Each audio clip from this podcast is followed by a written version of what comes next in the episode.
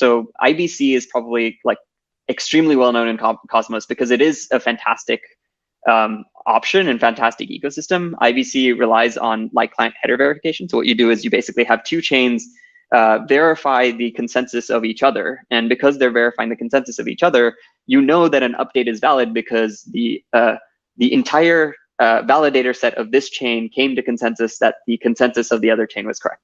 Um, so it's a way for chains to natively talk to each other. It's an extremely, extremely powerful tool.